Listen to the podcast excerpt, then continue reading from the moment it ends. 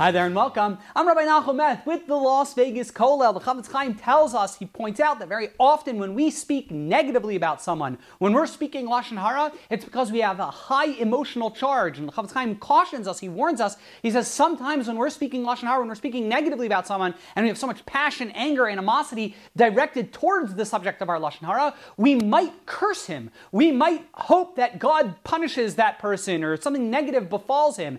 And the Chafetz Chaim tells us when we do that, we violate the prohibition against issuing a curse against someone. And the Chafetz Chaim tells us got to be careful when we speak negatively about someone. Recognize one of the other transgressions we might violate is this prohibition against issuing a curse. Now, oftentimes people ask me, they say, Rabbi, look, is there anything wrong with using profanity, four letter words, swear words? Is there anything wrong with that? And I want to be very clear when the Torah says you can't issue a curse, it doesn't mean using a four letter, letter word, an expletive. It means something very specific. It means, and I go and I say that I hope Jim gets a really bad rash, particularly if I evoke God. I hope God punishes Jim with a really bad rash. That's a prohibition of the Torah's uh, transgression against issuing a curse.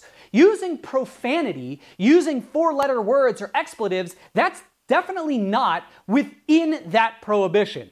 Does that mean using profanity, swear words, curse words, four letter words? Is there a, does that mean there's nothing wrong with that? The Ramban tells us so fundamentally. Technically speaking, you can't find a prohibition in the Torah, it's not one of the 613 prohibitions of the Torah, against using expletives, profanity.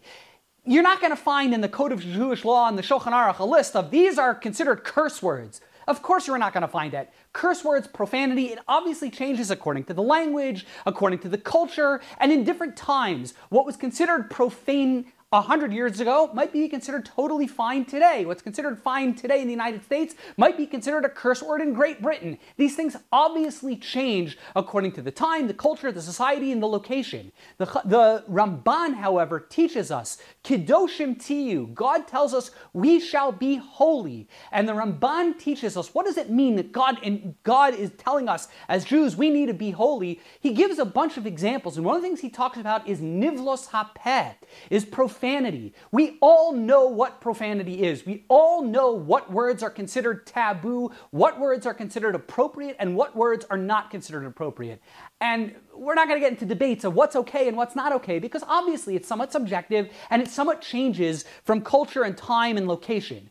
That said, we know sometimes certain words are inappropriate. Is it a Torah prohibition of, cursing? No. When the Torah talks about not cursing a deaf man, it means issuing a curse something negatively negative befalls that person. When we just use profane words, when we just use expletives, taboo words, there's no necessary, there's not necessarily a Torah prohibition in terms of a violation of the 613 commandments. But Ramban tells us it's a violation of that noble charge that each and every one of us has. Kedoshim tiyu, we're supposed to be holy.